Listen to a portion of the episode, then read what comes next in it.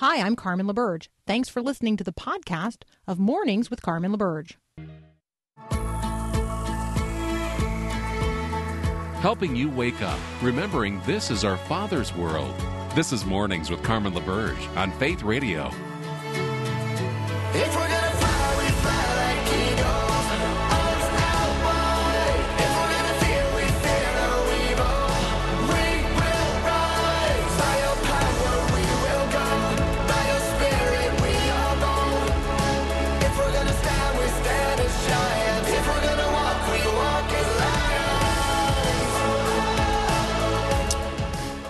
Good morning again. This is the second hour of Mornings with Carmen. If you missed the first one, you can go back and listen to it at myfaithradio.com or on the Faith Radio app, um, which I totally love. And hats off and kudos to not only those who developed it, but those who make sure that it's maintained and um, updated. I just I appreciate the the people behind the scenes in this ministry more than um, more than you could ever imagine.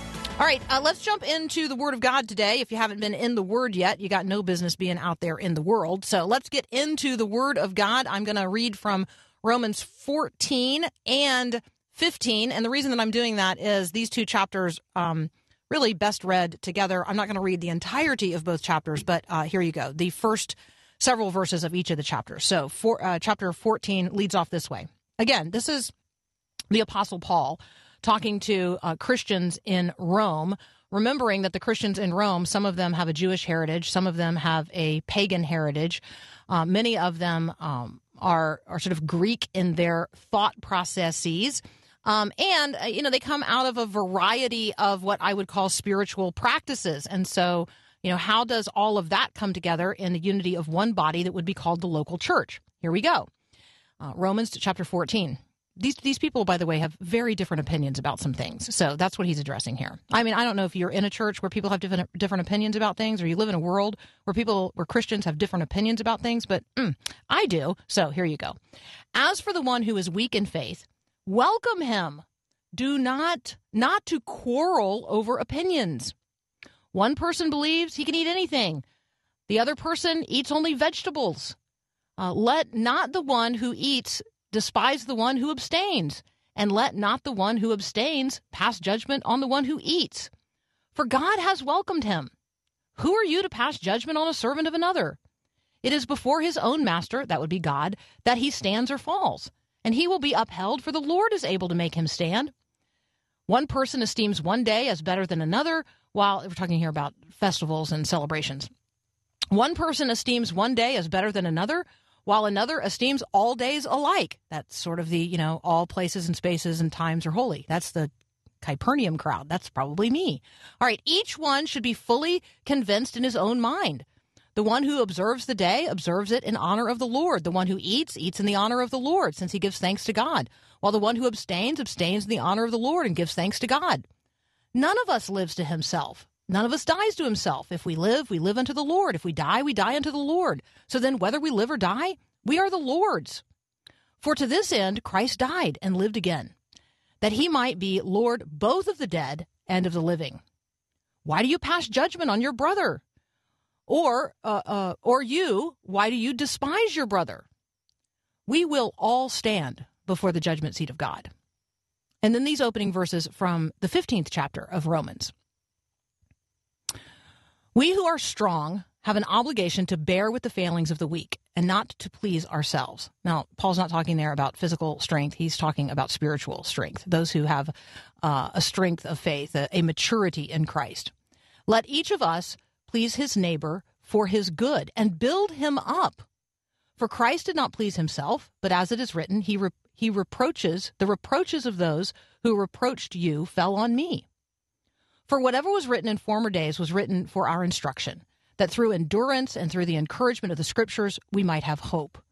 May the God of endurance and encouragement grant you to live in such harmony with one another, in accord with Christ Jesus, that together you may with one voice glorify the God and Father of our Lord Jesus Christ. Therefore, welcome one another as Christ has welcomed you, for the glory of God.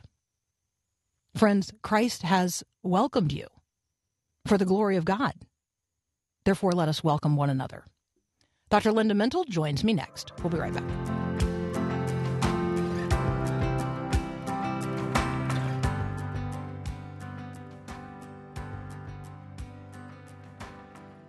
This is my fight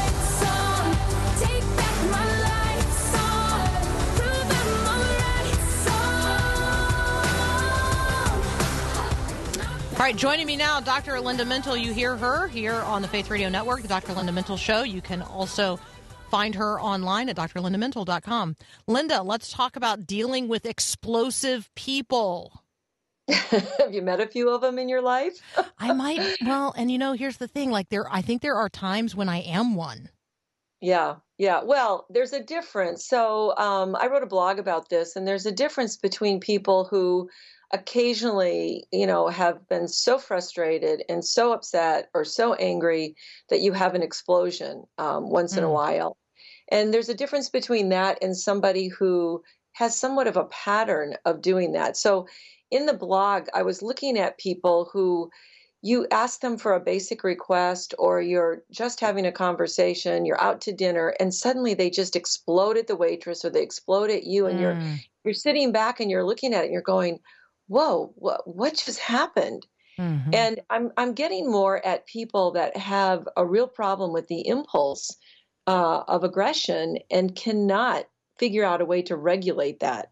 Now, the good news is you can always regulate uh, an emotion, um, and you can train yourself to do that. And you can teach yourself to do that. And obviously, Carmen, you and I believe, with the power of the Holy Spirit in us, that that fruit of the Spirit, that love that is in us from Christ, helps us with self control. So there's there's great hope in dealing with this, but we're going to do a show on this in a couple of weeks because there has been a lot of this reported in the culture where you know people are having a conversation, somebody is just driving down the road and they get cut off by a car and people get explosive in their anger. And it's a hmm. problem in our culture that really needs to be calmed down. So just want to give people a little bit of help with that anger I'm wondering, um, Linda, as we as we talk about this, um, there are probably some headlines that come to people's minds, like what would lead a person to uh, respond with road rage, or what would lead a person to respond with a you know a violent act with a knife or a gun um, in the Mhm. midst of a conversation about I don't know how you did your hair, right? So, um, Right. or or whether or not you picked up the room, uh, cleaned up the room. So, I I do think that when you, as soon as you say there is evidence of this in our culture, we all recognize it, and we do wonder why um, so many people in the culture seem so close to the edge, and why anger and violence is against other people is the is the outlet like why it like what's going on in us Yeah, so it's it. we- I looked at the roots of this um, because this is one of the things I have to teach um, future doctors. This is one of the diagnoses. It's called intermittent explosive disorder, and it's just like it sounds. It's an IED. It's like the bomb IED. Mm. It goes off suddenly, and uh, you don't see it coming. You didn't know it was there. You didn't know there was you know something that was going to explode. So there are, are a number of people who struggle with this. It's called an impulse disorder because the impulse is really strong. And what we think happens with people is that that anxiety builds up.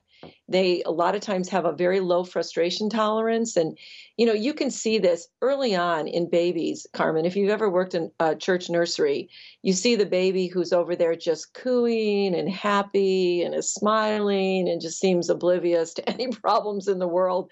And then you see the babies that are constantly irritable and frustrated and crying and upset. And you can see a real difference in the temperament sometimes of a child. So some people just are more prone to that low frustration tolerance. And then if they're in an environment where they see anger explosive in front of them in their families, if they see people not coping well and lashing out and yelling at other people, then we get what we call sort of a family transmission where you learn to cope the way you see your parents and other people around you cope. And so if you're more prone to anxiety, frustration. And what we see happens with people is that they there's a trigger and then it starts to build. It starts to build and then there's explosion. And that explosion kind of in a weird way calms them down because it releases all this energy. Well, the, the key is obviously not to release the energy that way, to find other ways to start to calm your body down when you sense that anxiety coming and find, well, you know, do some type of deep breathing, something that will be relaxation, even an adult timeout at that moment to remove yourself and to pray, to calm yourself down, you know, breathe slowly, and then begin to work on, you know, what's triggering this in my mind? Like, why am I getting so upset so easily? And we can teach people to recognize those triggers and then do something about it. All right. If I've recognized, if I've gone through that process, I have put myself in a timeout, I have done my breathing exercises, and I have Mhm. identified what's triggering me. Um, let's talk about that next step because I think that's really critically important for people. How do you sort of reset the trigger or un or unload the? I mean, you know, uh, sort of unload Yeah. the emotional gun. Well, you're you're changing you're changing the way you respond. So if you change your behavior and you calm down and you take a time out and you do all of that, then it's going to change your emotion, right? So calming Mm. is the op- tension is the opposite of tension. So then you relax yourself a bit to so that you're not going there. You have a moment to think. And this is where the, the it's called cognitive behavioral therapy. It really works well for people with this because it teaches you to recognize the things that trigger you. You can ask any family member what triggers that person. Uh, you know, I can ask a mom of a teenager who she asks her to get off of her um, iPad and she gets really angry and throws the iPad. Well, what's the trigger for that? The trigger for that is, you know, I want to do what I want to do, not what you tell me to do. So there's a bit of a rebellion problem going on there that has to be addressed and, and authority issues and, you know, triggers for when I give you a directive, that's going to that's going to set her off. And you have to kind of work with that with somebody and then help them recognize that that's the trigger. And once you can identify the trigger and then do a different behavior as a result you begin to break the pattern in the brain and you can change behavior. So it's very there's there's a lot of help. The problem with this this explosive type of anger is that people don't typically come into therapy or they don't ask for help until the people in their relationships, you know, the people around them say, You got a problem. I don't want to be around you. You're frightening me. You're scaring our children. Uh, Or you, you know, you might be at work and your boss says one more outburst like that and you're fired. That's what usually brings people into some type of help situation. But I would encourage people. There's help. There's even some medications. Know, I, I don't always go there first, but there are some medications that can help with severe aggressive impulses that can help someone calm down as well. Hmm. All right, let's take a very brief break. When we come back, Dr. Linda Mintle and I are going to talk about the dark side of legalized marijuana. That's up next here on Mornings with Carmen. Oh, I'm alive and born again, rescued from the grip of sin. God, you Continuing my conversation with Dr. Linda Mintle, you can find her at the Dr. Linda Mintle Show here on the Faith Radio Network and also at drlindamintle.com. Okay, uh, medical, well, not medical marijuana, recreational marijuana, um, now legal in a growing number of states across the country. Um, lots of people, you know, talking about the the upside. Not a lot of people talking about the dark side. So let's do that. Yeah, so Carmen, I you know, I have been dealing with as so many people have in the last couple of years with the opioid crisis, right? So we have an opioid crisis because of um, the history of what happened with prescription drugs and then people uh, getting hooked and then going to a black market. And we've just got a disa- mess. And during the pandemic, opioid overdose, we thought we were getting a sort of a leveling or even a decrease. And now those deaths are rising again um, because of the loneliness and the hopelessness that people experience and the difficult things that people are going through. And then we have a meth crisis that is on the rise as well. So people turning to methamphetamines and using this. So basically, when you're talking about substance use, you're talking about a way that people cope to escape and avoid a lot of bad feelings and negative feelings, which never goes well for a good adjustment in life. And now we're adding legalized cannabis to all of this, marijuana. So it defies any common sense. Honestly, as someone in the mental health field, as someone who works with physicians, I'm teaching at a medical school, it, we are trying to figure out what is the common sense of doing this? And, you know, I wrote this blog on the dark side of legalized marijuana because our governor in the state of Virginia, Commonwealth of Virginia, is a physician. And he's Hmm. just on talking about how great it is. And, you know, it's going to create all kinds of tax revenue, obviously, and money, which is really what this is all about. Because now we're going to have major health issues associated with this too, which will cost billions of dollars to treat.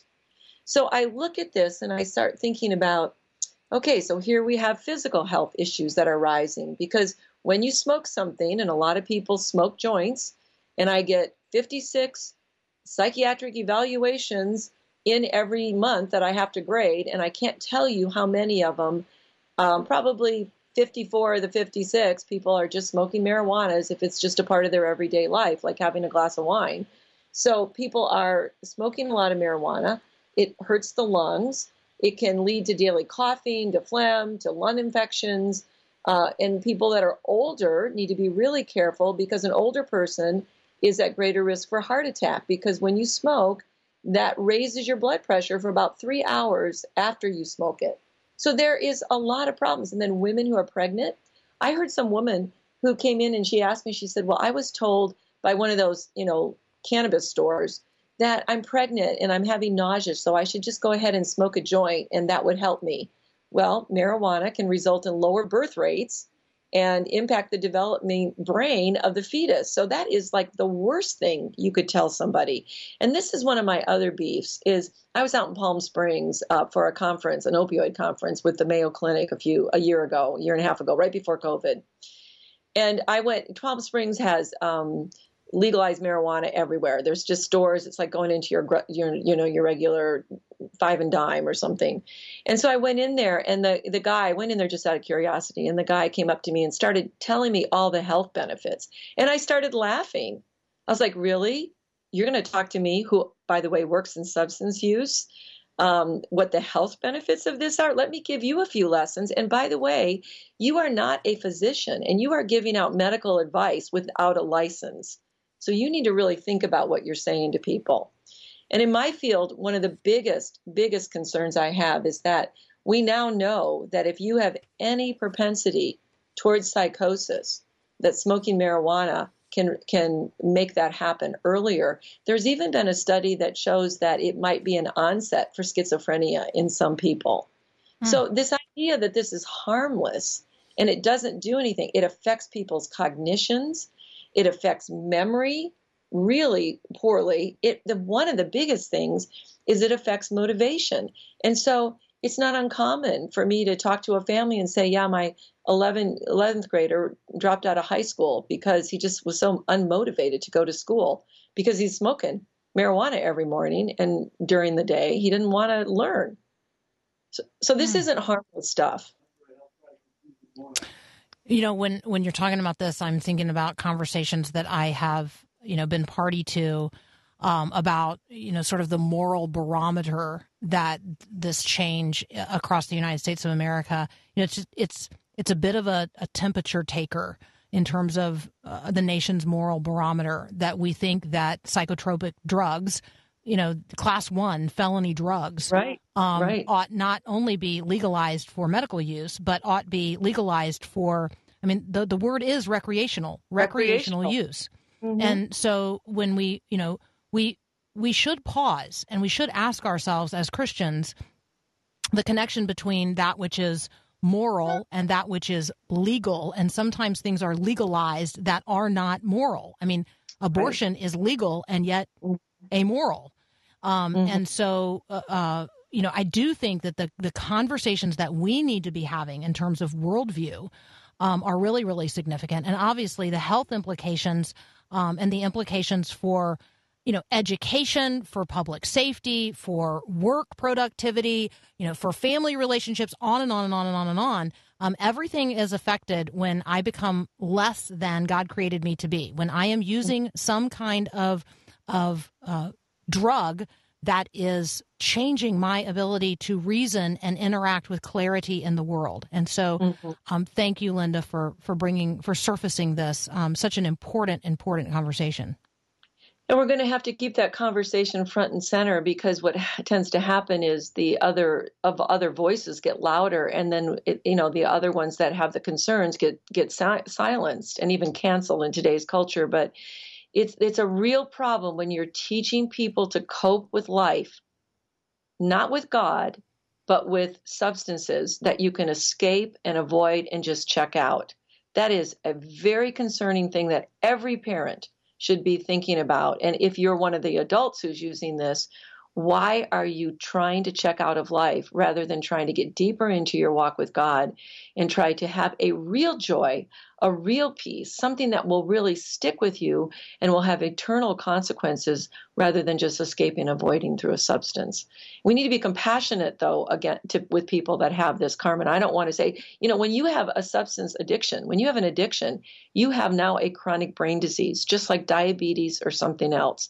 Addiction is horrible. It's destructive. And we need to have compassion for people who are stuck in that because maybe they were let in thinking it was harmless and that nothing would happen. And now their brain has been rewired and it has been changed towards that addiction and they need some real help. So, you know, we've got to keep this conversation in the church as well. Yeah, which I think leads us to a conversation maybe in a future uh, episode about you know sort of the gateway drugs to all kinds of addictions. Um, My guess is there's a gateway drug to full blown porn addiction in the same way there are gateway drugs to heroin addiction. Like right, I mean, I just think that there are there are conversations for us to have um, about not taking the first step in that direction that that leads to those dominoes that end up in you know what James de- describes as death, right? Yeah, it changes the brain. Yeah. So the earlier you use, the brain changes toward addiction, and mm. that creates a pathway that's like going from zero to 50 on a highway much quicker. Mm. All right, we got to leave it right there. We're over time, but Linda, thank you so much, Dr. Linda Mintle. You guys need to listen to her show, the Dr. Linda Mintle Show, and read what she's writing online at drlindamintle.com. We'll be right back.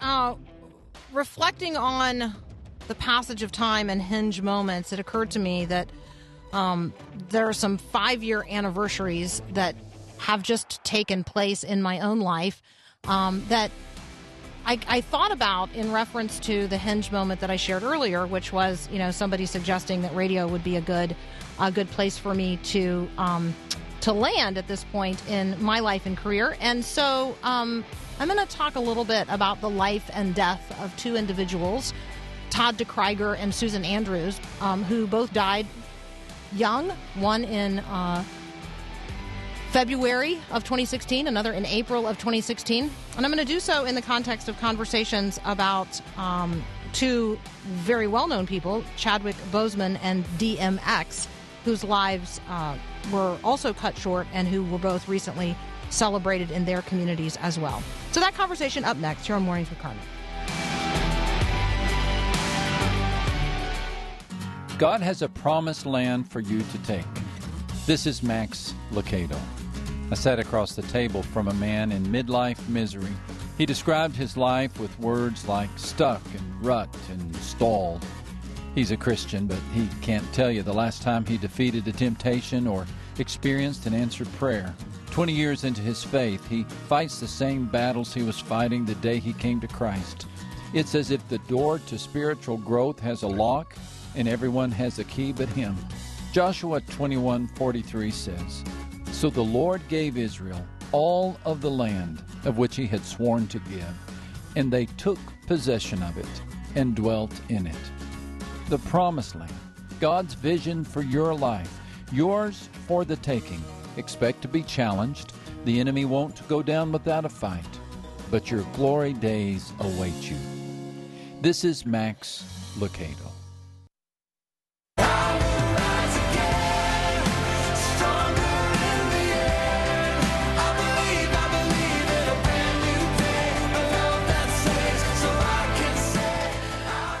I feel like I want to write a book called Life is Weird. Or maybe the first sentence is Life is Weird. Yeah, life is weird. Um, and I make that observation, uh, noting the the Academy Awards took place last night, and almost nobody watched. Um, they're called the Oscars. Almost nobody watched uh, till the very end. Well, the people who were watching at the very end thought they were going to experience one thing, and instead they experienced something very, very different. Surprises still do happen. Uh, apparently, the votes still do matter, and the outcomes still are secret. So there you go. That is what I now know for sure about uh, the Oscars. How do I know that?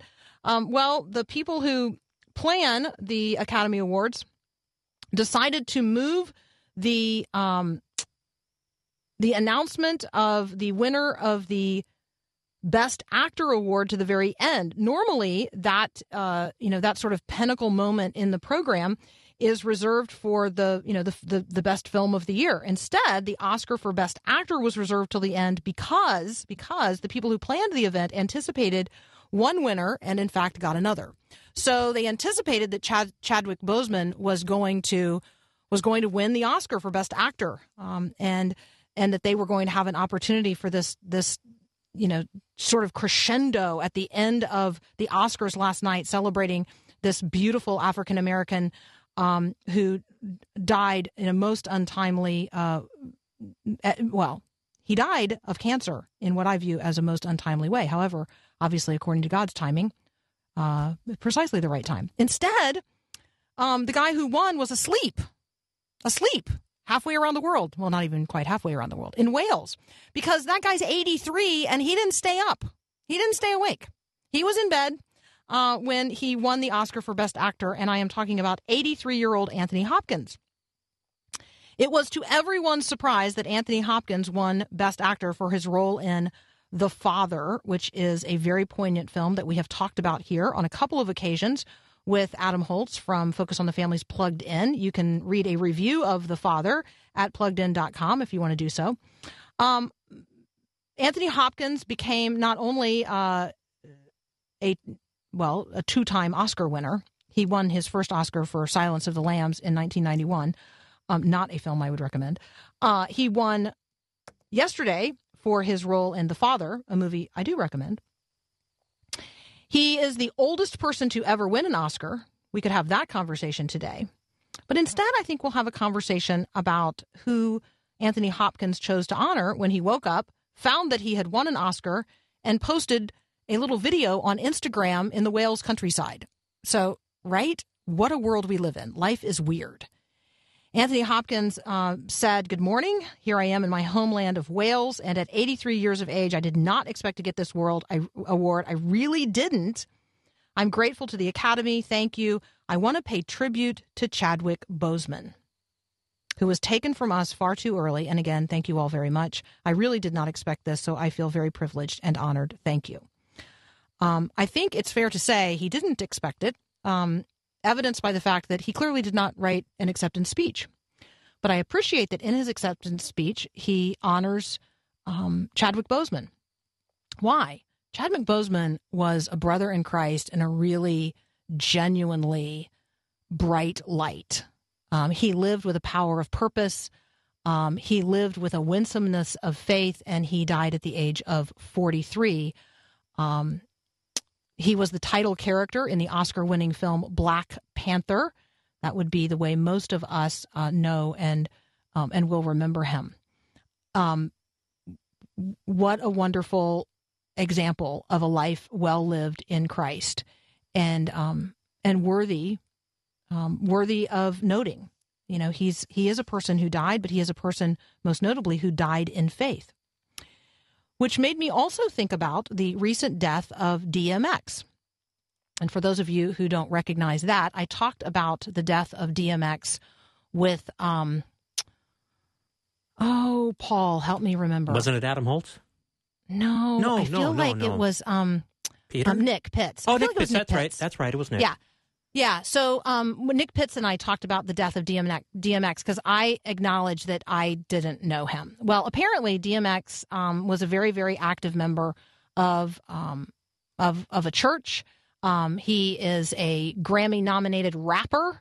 Um, he grew up just north of New York City and he developed iconic hip hop songs such as Ruff Ryders Anthem and Party Up Up in Here. Um, his music focused on themes of religion and violence and re- and uh, redemption, and uh, apparently inspired people both here in the United States and around the world. Um, there was a two-hour service um, on Saturday, and um,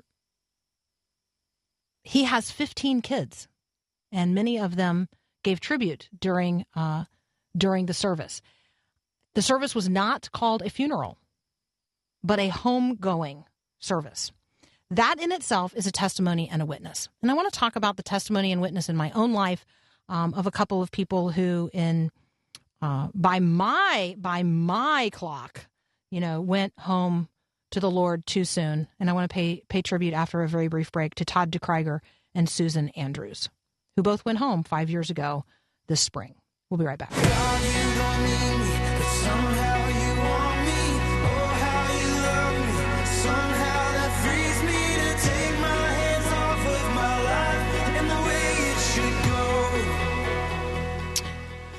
The closer we live to one another, um, the the more people we know, the more significant our relationships become, or our network of relationships become, the closer we get to both life and death.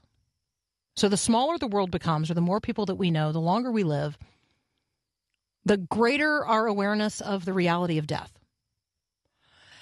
And so, um, as we witness and mourn and grieve alongside the people of India, who right now are experiencing a horrendous spike in COVID deaths, and as we tend closer to home to those families who have um, an empty seat at the table this year because of COVID right here in the United States, um, as we recognize um, a, a terrible fire in a hospital in Iran um, where oxygen tanks exploded and some nearly 100 people uh, died in a COVID unit there.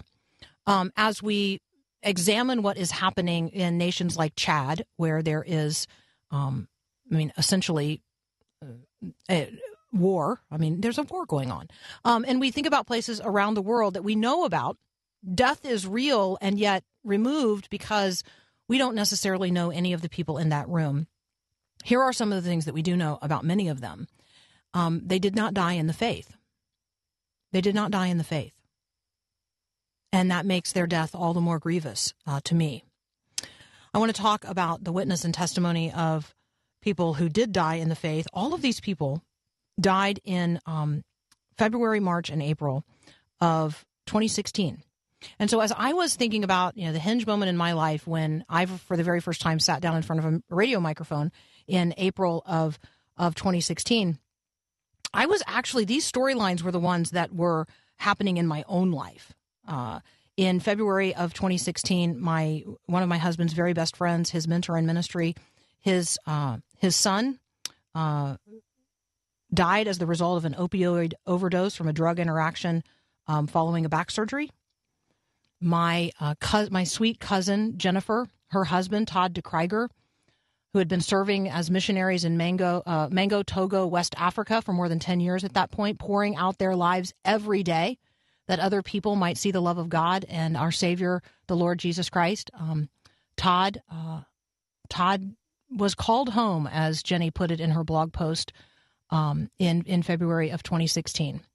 Um, while she described it this way Jesus called Todd home from the work that he was doing, planting and harvesting in Togo. This is the mystery of God's will, but God chose this day to reward Todd with an unequal with the unequal joy of heaven. Walking through the valley of the shadow of death with my sweet cousin uh, Jennifer and her four boys um, has been an ongoing reality in uh, the life of our family, as you can imagine. My dear friend Ray Jones, um, who is frankly one of the most spectacular servants of God I have ever known, one of the most interesting and intriguing people. Um, he had a gift for languages, and every year he um, he determined to read the Bible in a different language so that he would be able to converse more fluently with people in that language when he encountered them.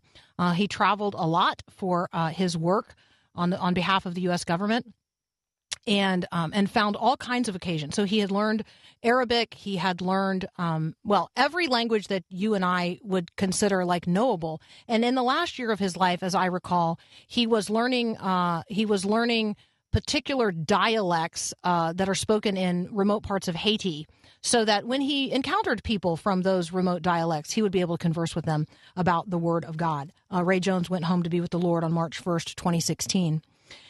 Um, and then, you know, as the as the weeks were approaching, and we were preparing to launch the first uh, of of the radio ministry episodes of the Reconnect, which was my first radio program. My colleague in ministry, my best friend here in Middle Tennessee, um, a person who was my same age, we worked together side by side. She was the um, she was the brains of the ministry for sure, no question about it. Um, her eyes were yellow uh, on Easter Sunday in uh, in April of 2016, and her husband took her to the hospital. And um, 11 days later, she died. And that loss hangs with me in ways that few others do. And the fifth anniversary of Susan Andrews' death was on the 22nd of April. Death comes. Each and every one of these people that I've just described to you um, lived as those prepared to die. They lived as those prepared to die. And I think that that is a question that each and every one of us must, of necessity, ask every single day. Am I living today as one who is prepared to die? One of the things that Michael Lindsay did not tell you um, about the death of his cousin, Trent, um, which is really the hinge moment in Michael Lindsay's life that moved him to uh, accept the possibility that at such a young age, God might be calling him to be the president of Gordon College. What Michael didn't tell you is that um, Trent was on a uh, on an, on a highway, and in front of him he saw a state trooper hydroplane and spin out on a wet road. And Trent pulled off to the side and stopped his vehicle to be sure that the trooper was okay. And while he was walking from his vehicle to the trooper's vehicle, a semi tractor trailer um, hydroplaned and jackknifed and took his life instantly. In the midst of a Good Samaritan act, Michael Lindsay's cousin um, died one day. That's how quickly um, life can become death and for Christians become life anew. Are we living today as those who are prepared to die? Um, there really are two hinge moments for each of us. Ultimately, the hinge moment when we are presented with the gospel and we decide to either accept and receive Jesus for who he is, the Savior and Lord of all, and our Savior as well, or reject him and choose to go our own way. And in that moment, when in death, we discover that we have made an eternal choice. The decisions that we make in life redound into the life which is to come. And so let us live today as those who are prepared to die. Let us walk faithfully with those who are even now entering the valley of the shadow of death, recognizing that's a round trip. So we need to walk with those who walk into the valley of the shadow of death, and then we need to be prepared to walk back out with those um, with those who are yet going to be here grieving in the land of the living. And we need to be prepared to face the one with whom we will live in all eternity. And so I invite you today, if you have never done so before, consider the great and good invitation of God to receive his grace in Jesus Christ, that you might, that you might live today not in fear of death, but as one who recognizes that those who die in faith, yet shall we live again and be together forever in the fullness of the presence of God in the kingdom of heaven. I will see Todd DeKryger and Ray Jones and Susan Andrews, who I am confident are saving me a seat at the feast in heaven. You've got a seat there too. I'm hoping that it does not remain an empty chair. Thank you for joining me this morning on Mornings with Carmen.